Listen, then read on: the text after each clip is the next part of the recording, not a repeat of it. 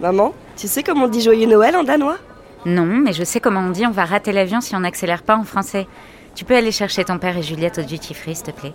Gladelic Joule. Hein? Joyeux Noël, c'est comme ça qu'on dit. Ah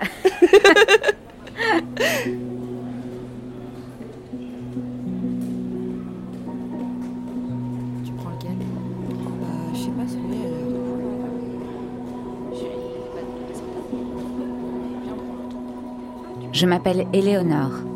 Éléonore Couré. Je menais jusqu'au 25 décembre 2021 une existence paisible et heureuse. Un époux aimant, deux enfants adorables, un métier passionnant, un quotidien chargé de mondanité, un compte en banque bien alimenté. Je n'avais jamais connu de gros échecs, pas de grandes déceptions amoureuses, de problèmes d'argent, d'embrouilles familiales, de crises conjugales ou de doutes sur la fidélité de mon mari. Même mes filles n'ont pas eu de vraie crise d'adolescence.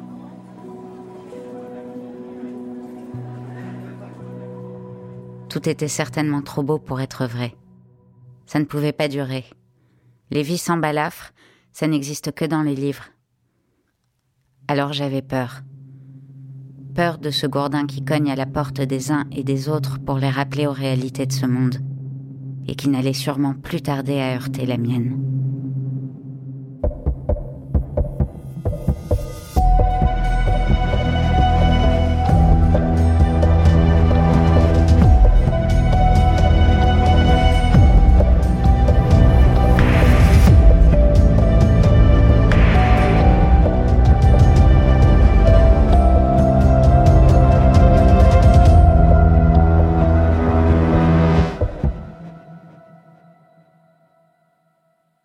Jour 1.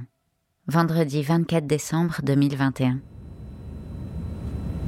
Pendant le vol, nous vous conseillons de garder votre ceinture attachée et visible afin de Ma famille et moi partons à Copenhague pour y passer les fêtes de Noël. Assis à côté de moi dans l'avion, mon mari lit son journal. Juliette, elle, écoute sa musique en fermant les yeux, et Céleste discute avec un autre passager. Moi, je contemple la ville depuis le hublot, la capitale danoise où nous devons passer quatre jours féeriques.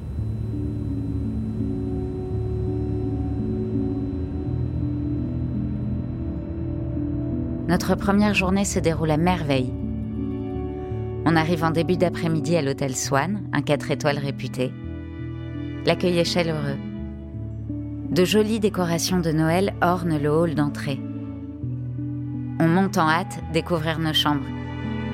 Pour la première fois, Juliette et Céleste ont chacune la leur. C'était une demande de Juliette, soi-disant pour échapper au ronflement de sa sœur. Mais je connais mes filles. Je sais que Céleste ne ronfle pas et que Juliette, qui vient de fêter ses 17 ans, a simplement envie d'un peu de calme et d'intimité.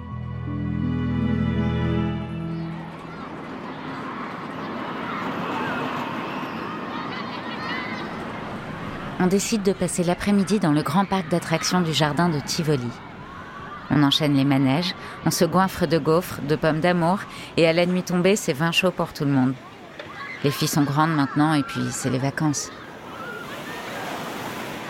On dîne dans le restaurant du parc. Un attrape-touriste avec au menu steak frites pour les enfants et purée à la truffe pour les grands. On dîne en regardant les photos achetées à l'issue des manèges. On pique des faux rires en disséquant les expressions de chacun.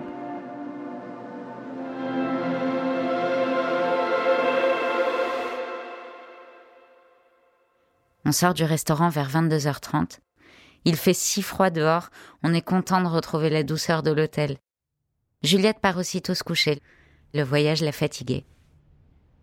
Céleste reste avec nous, elle veut jouer au trivial poursuite. Comme d'habitude, le brillantissime Elliot Corey l'emporte haut la main. En même temps, c'est normal que tu gagnes, papa. C'est toi le plus vieux. Moi aussi, quand j'aurai 50 ans, je connaîtrai toutes les réponses. 50 Tu vas un peu fort là, ma petite Céleste. C'est pas beau la mauvaise foi du perdant. Bon, allez. Bonne nuit, pas bonne nuit, maman. Bonne nuit, ma puce. Gladys Jules. La Delic Joule.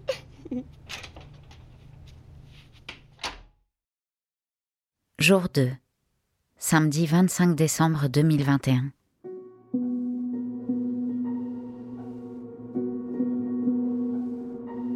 « 7h21. J'ouvre les yeux. J'aperçois un ciel gris qui contraste avec la belle journée d'hier. Elliot dort encore. Je me lève pour boire un verre d'eau en veillant à ne pas les réveiller et me recouche pour essayer de dormir encore un peu. Après tout, c'est Noël et je peux m'accorder un peu plus de sommeil que d'habitude. À 8 heures, je réveille tendrement Elliot. Nous nous douchons et appelons les chambres des filles pour leur demander de nous retrouver au petit déjeuner. Juliette est déjà prête, elle nous attend, mais Céleste ne répond pas. Je demande à sa sœur d'aller la réveiller et continue de me préparer.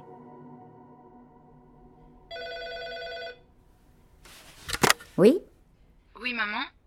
J'ai toqué à la chambre de Céleste, mais elle répond pas. Bah, elle doit dormir. Je vais aller chercher un double à la réception pour la réveiller. On se retrouve dans dix minutes en bas.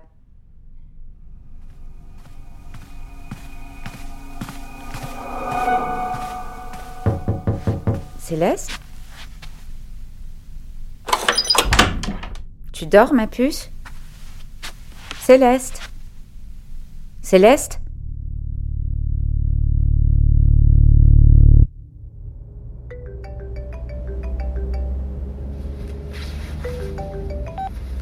Nielsen? Inspecteur, on a besoin de vous au Swan. Anna, si c'est pour un couteau à 8 qui a ripé ou autre accident débile de Noël, je vous préviens, j'ai pas que ça va faire. Une Française a disparu, chef. 15 ans. Ses parents l'ont pas vue depuis hier soir.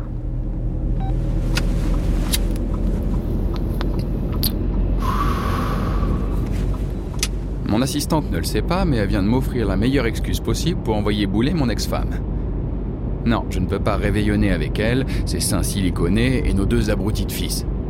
J'ai du boulot. Et de toute façon, j'avais pas prévu de cadeau. Pourtant, je sais ce qui leur aurait fait plaisir. Un abonnement à des séances d'UV pour la mère, des jeux vidéo pour les ados, et en route pour une nouvelle année de superficialité et de bêtises. Très peu pour moi. Je préfère encore me pencher sur le malheur des autres. Ça m'évitera de penser au mien.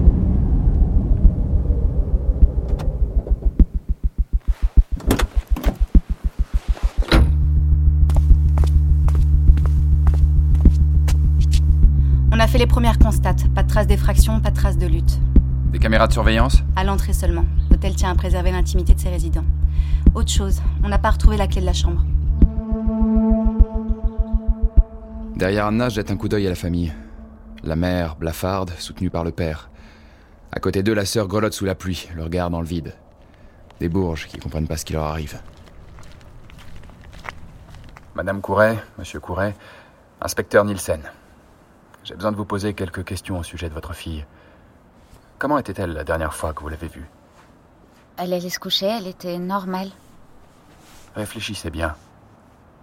Vous n'avez rien remarqué de particulier? Hmm, Je comprends pas.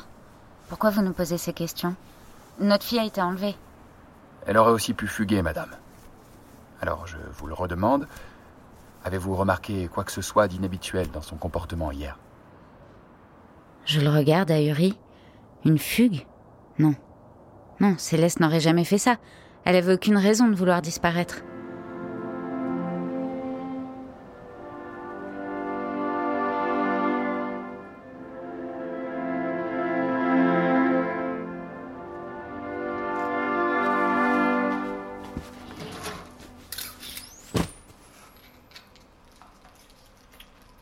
L'identité judiciaire passe la chambre de la gamine au crible. Tout est en ordre. Rien n'a été touché dans la valise, pas même la trousse de toilette. Le pyjama se trouve sur sa chaise, bien plié, mais l'aspect froissé des draps et de la couverture donne l'impression qu'on s'est glissé dans le lit. Céleste n'a visiblement pris aucune affaire avec elle, même pas sa doudoune. Il a fait moins de degrés dehors la nuit dernière. Si c'est une fugue, elle avait bien préparé son coup. Emporter avec elle un autre sac d'autres rechanges, à vérifier avec les parents. Je suis interrompu par la sonnerie de mon téléphone. Et tandis que la mère me regarde décrocher, avide de la moindre nouvelle, pleine d'espoir, j'apprends qu'un corps a été retrouvé au sous-sol de l'hôtel. Le cadavre de la gamine.